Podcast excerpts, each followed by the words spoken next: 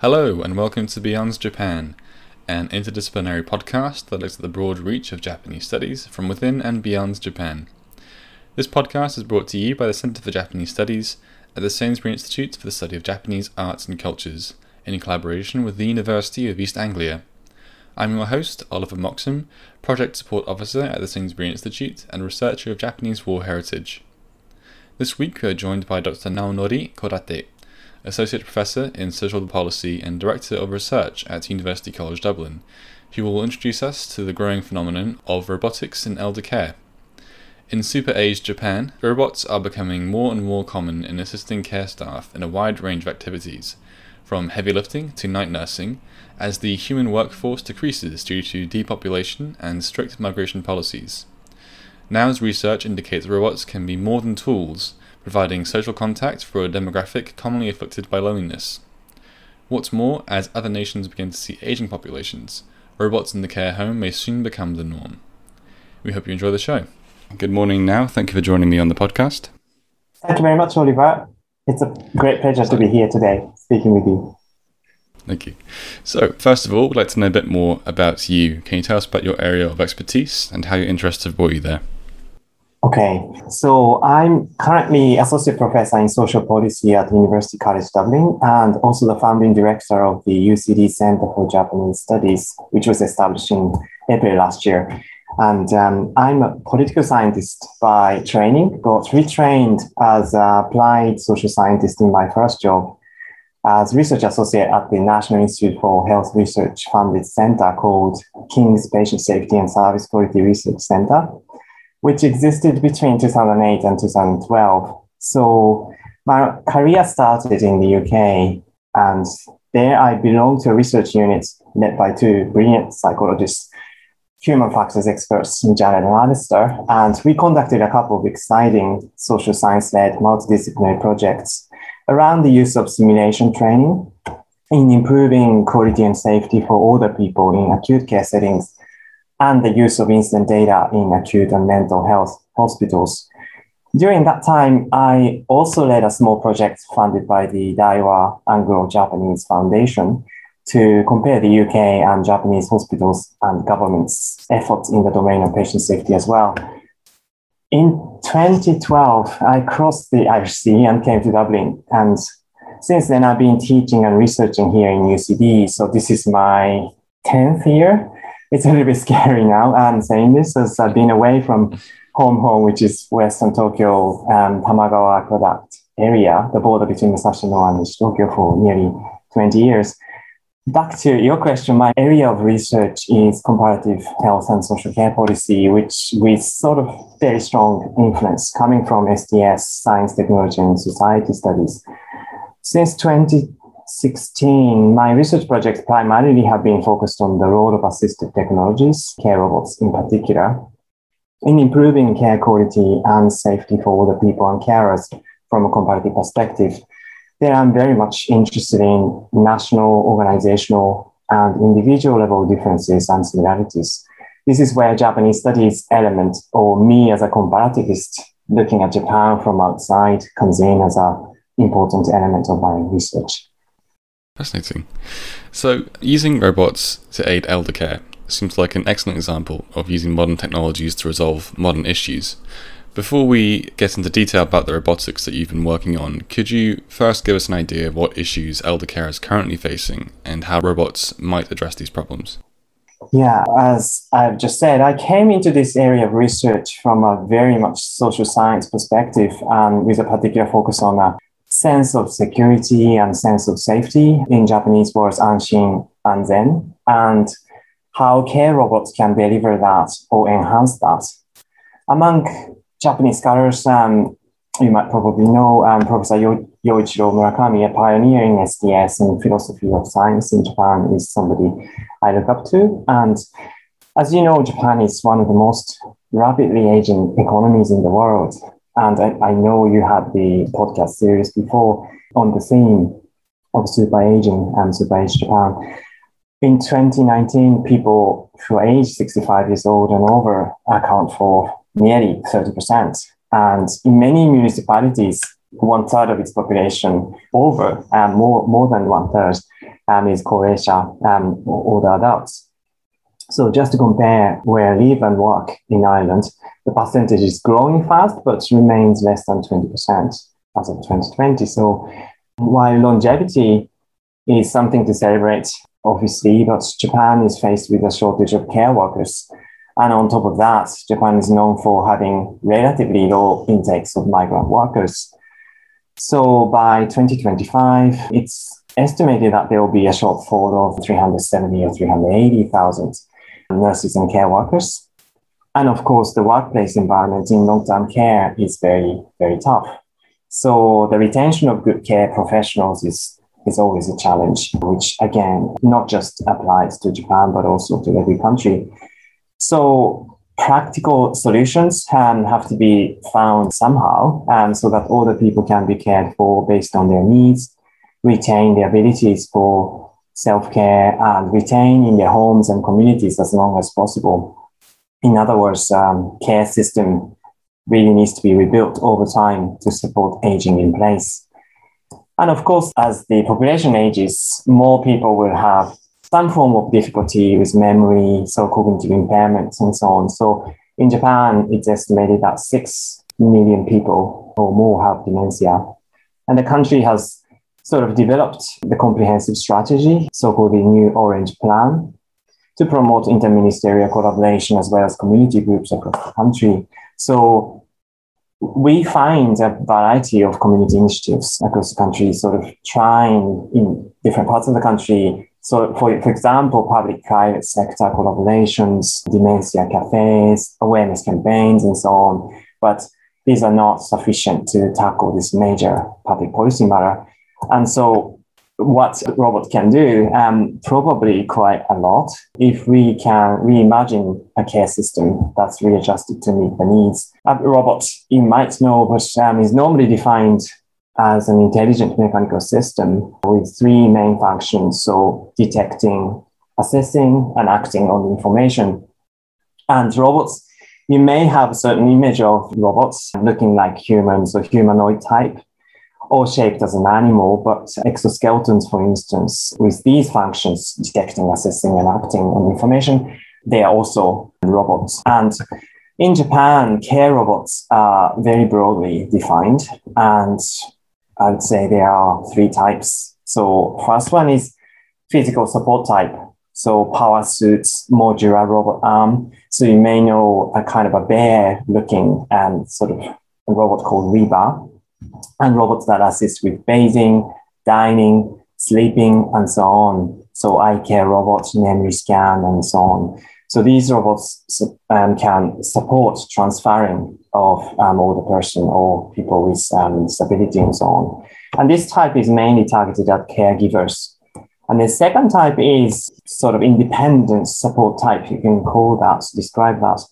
And powered exoskeletons. Um, so Cyberdyne, the company creating HAL, um, H-A-L, HAL, and the mobile arm hand support and this type is for care recipients living independently. And then the third type is communication type robot or communication or comfort companion um, type robot.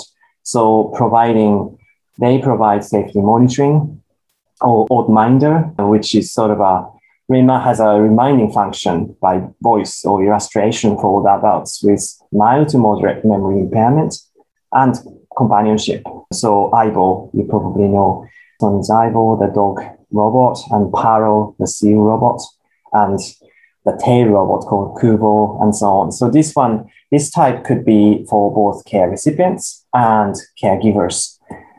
And in the case of Japan, robotics or technology aided care is seen as not only promising, but as a almost inevitable part of a very configured care system.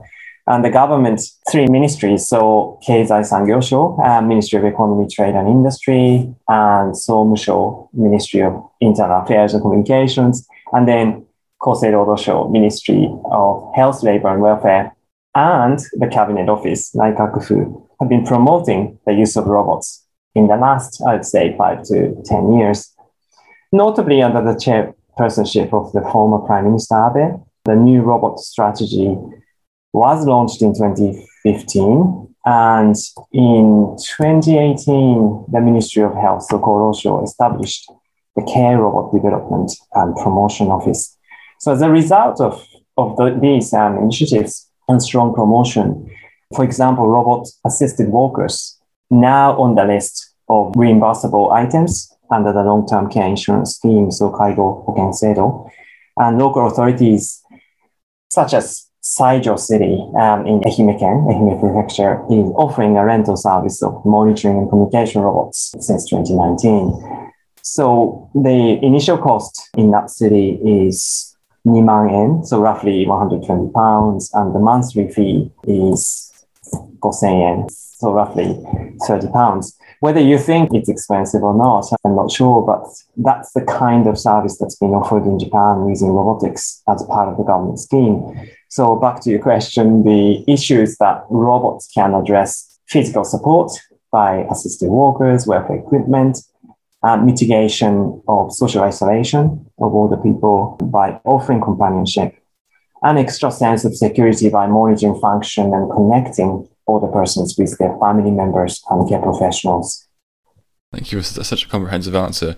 If I might just dip into the political context a bit, I'm just curious do you think that the reason why the government has been so supportive of robotics being developed in the care homes does that reflect their reluctance to have migrants coming to Japan? Um, some people say that, and there is an element of that, I would say, but I don't believe personally that's the full picture. Um, I think there is a strong drive from Ministry of Economy, so Keizai Sangyo Sho I mentioned. Um, there is that sort of a development of silver economy because of the demographic shift. So there is that market to tap into. And so there is that sort of economic incentive rather than just in terms of supplementing the shortage of the workforce. So there are a lot of multiple factors there to support this movement towards the use of robotics in care settings. I see. Thank you. So, one argument that has developed around introducing robotics in the care home, referred to as the warm versus cold care debate, where some argue that human interaction is essential and cannot be supplemented with robots. How do you account for this in your research, and what other ethical questions are there to consider around introducing robotics to the world of elder care? Yeah, um, warm versus cold care debate. That's one of many concerns for a lot of people I speak to throughout my research. And one questionnaire study we carried out in 2019 with potential end users of care robots. Uh, we had 1,000, just over 1,000 people, um, respondents in total in Japan, Ireland, and Finland. Um, these results clearly pointed out that people have a lot of high expectations for care robots, anticipations, and so on. But almost everyone said care robots should not replace human care and interactions. So that's the first thing and to say. And my care robot projects have always been using a multidisciplinary lens, so involving frontline care professionals and academics from various disciplines such as nursing, social work, medical, engineering, sociology, and psychology. And in my research team, nobody really believes that human care can be substituted by robots. No, it should be. Um, but at the same time, nobody on the team would say there aren't pressing issues, which I um, briefly described earlier, that need some practical solutions. So, ethical questions such as dignity, privacy, and safety have been an essential part of our research. So, um, we always wanted to go beyond that dichotomy of cold versus warm care. But it is true to say that communication robots, which are commercially available in Japan and elsewhere, tend to look sort of cold um, and often they are made sort of a hard shell and so their appearance is cold. And i'll come back to this issue later in terms of the appearance and its impact on older people. But before that i'd like to give you one example of our research project in a nursing home in Nishi-Tokyo led by professors Obayashi and Masuyama, um, geriatrician and care home manager, began with this question how can we create more time for care professionals to provide human care with the help of socially assisted robots? So we looked at the previous care processes um, using a holistic systems approach and tried to find where the gaps were and where the needs were. Where we found, what we found there was ward rounds during very stressful night shifts, where there were a lot of risks of slip, strips, and falls among older residents. We brought in communication robots available from the market, so hard shell, and we could say that's that has a cold looking sort of appearance. And then we connected those communication robots up with infrared monitoring cameras, which sends alerts to a central nursing station, as well as mobile apps of each care staff on the ward on duty if they detect some movement in the rooms. Ideally, one person care professional can look after each older person resident, but that's not realistic. And we wanted to prioritize safety and we, after the introduction of this connected technology, our research results um, demonstrated that the number of incidents dropped, while care professional stress level during these night shifts was also reduced. So it's really more about maximizing the benefits of using technologies for all end users as opposed to cold versus warm care. And going back to our three country questionnaire study, Finland, Ireland, Japan. And it was led by um, Professor and Professor Yu at Chiba University. The emphasis on self determination and the role of family members very strong and very interesting comparatively.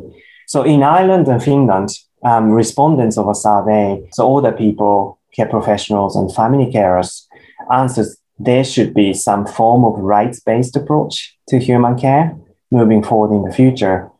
So their keywords um, would be participation, empowerment, and self determination of all the people themselves in care planning and decision making.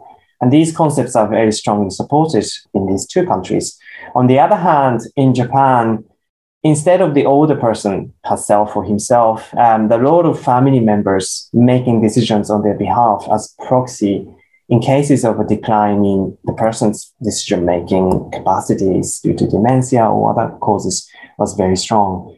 So this refers to the decision as to the use of care robots at home and what sort of functions should be used and the use of biomedical data that robots can collect and share with how his GP, for instance. So the very important ethical question of who decides um, that can vary across country.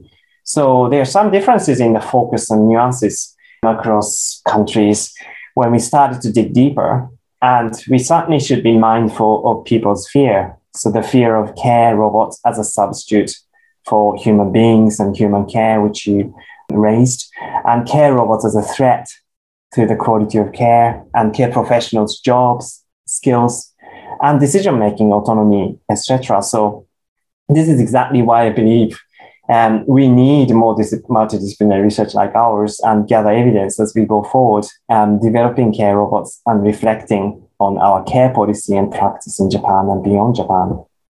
I see. Thank you this might seem like a bit of a, a, frivolous question, but I'm just curious. Do you think there's a bit of a, a, perhaps a stigma against integrating robots into people's daily lives from how they appear in popular culture? I know there's a lot of disaster films about robots taking over humanity and that sort of thing.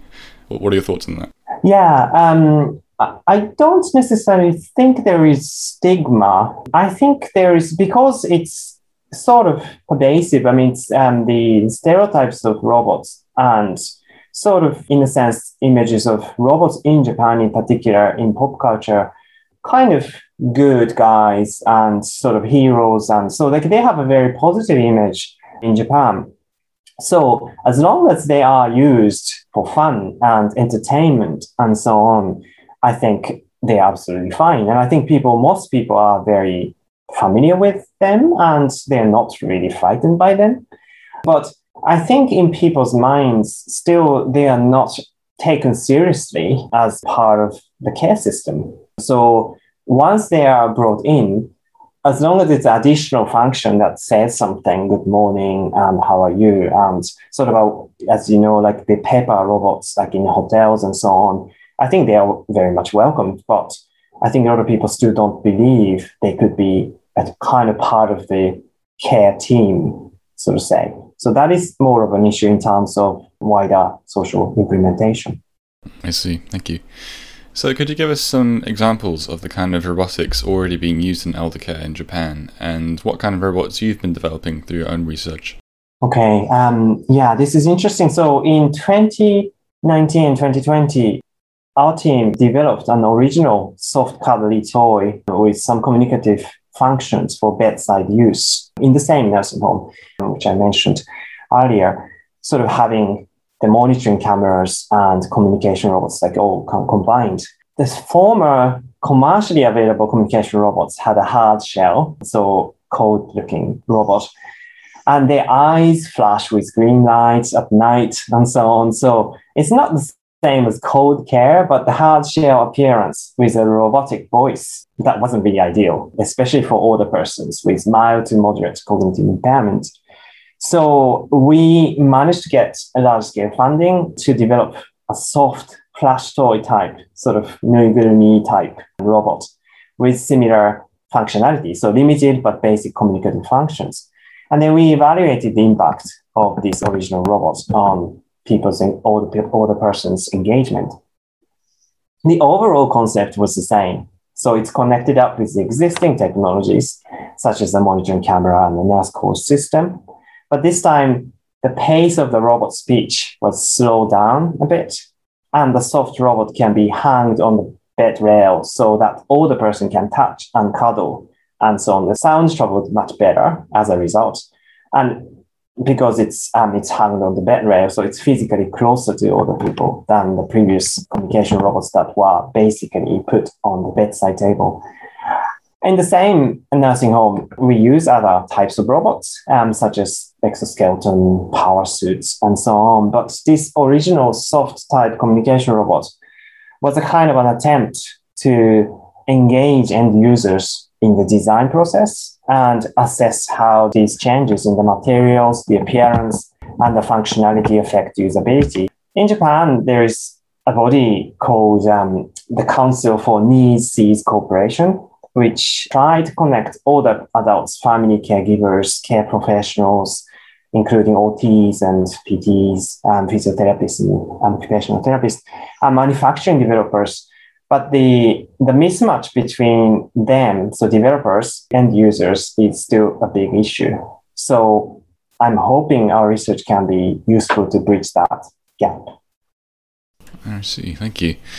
So Throughout the COVID 19 pandemic, many have faced long term isolation due to social restrictions.